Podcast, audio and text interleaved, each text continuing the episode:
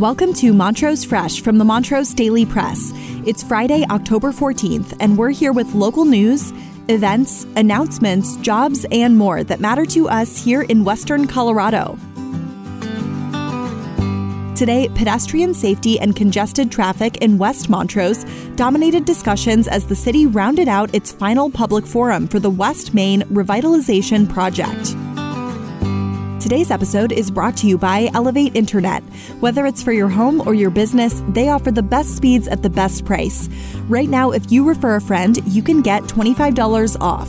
Give them a call for more information at 844 386 8744 or visit them at elevateinternet.com. Now, our feature story. Pedestrian safety and congested traffic in West Montrose dominated discussions as the city rounded out its final public forum for the West Main Revitalization Project. The city of Montrose had hosted a trio of open houses on Wednesday and Thursday to gather public input for the $3.5 million project. Antonio Rodriguez translated the meeting for Spanish speaking attendees as city engineer Scott Murphy conversed with the small group. The project area spans West Main Street from the Selig Avenue to the West Main trailhead at the Uncompahgre River. The roadway serves as primary access for adjacent businesses while also providing motorist and pedestrian connection between downtown businesses.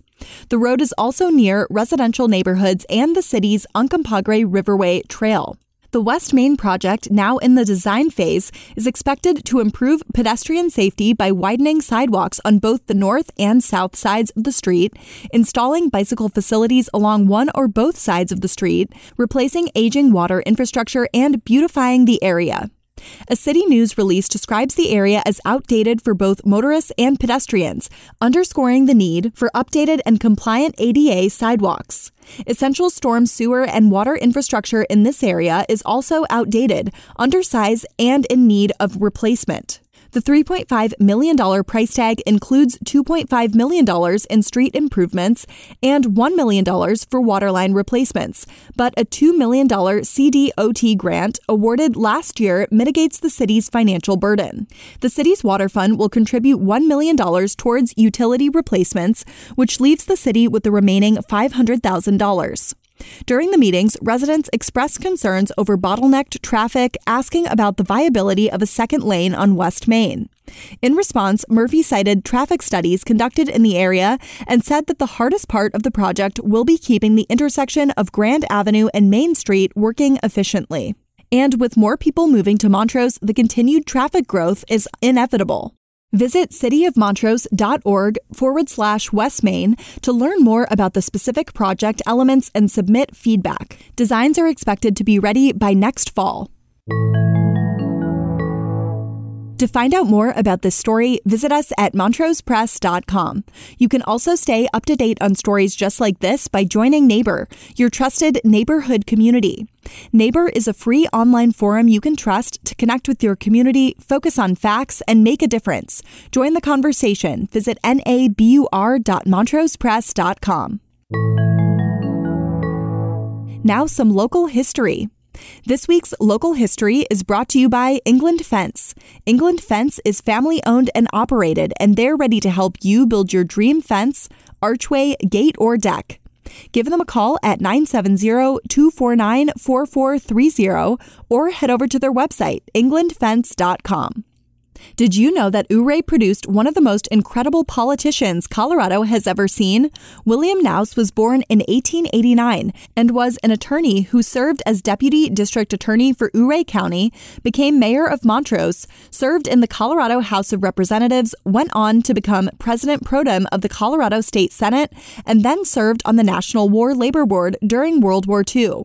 He was elected governor of Colorado from 1947 to 1950 and then would be appointed Chief Justice of the Colorado Supreme Court until his death in 1959.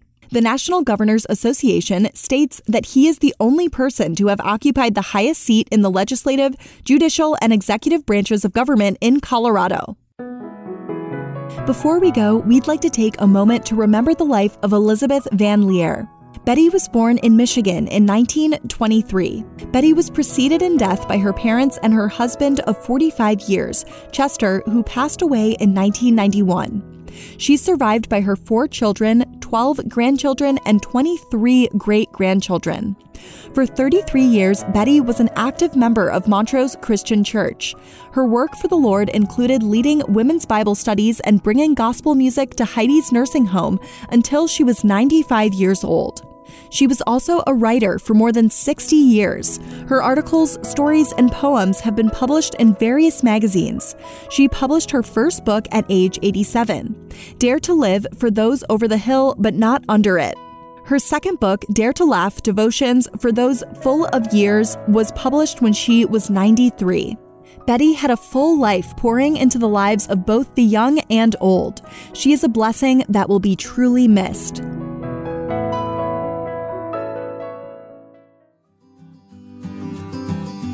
That's all for today, and thank you for listening. For more information on any of these stories, visit us at montrosepress.com. And don't forget to check out our sponsor, Elevate Internet. Visit them at elevateinternet.com to learn more. For more than 137 years, the Montrose Daily Press has been dedicated to shining a light on all the issues that matter to our community. Go to montrosepress.com to subscribe for just $1.99 per week for our digital edition. You'll get unlimited access to every story, feature, and special section. Thank you, and remember to tune in again next time on montrosepress.com or wherever you listen to podcasts.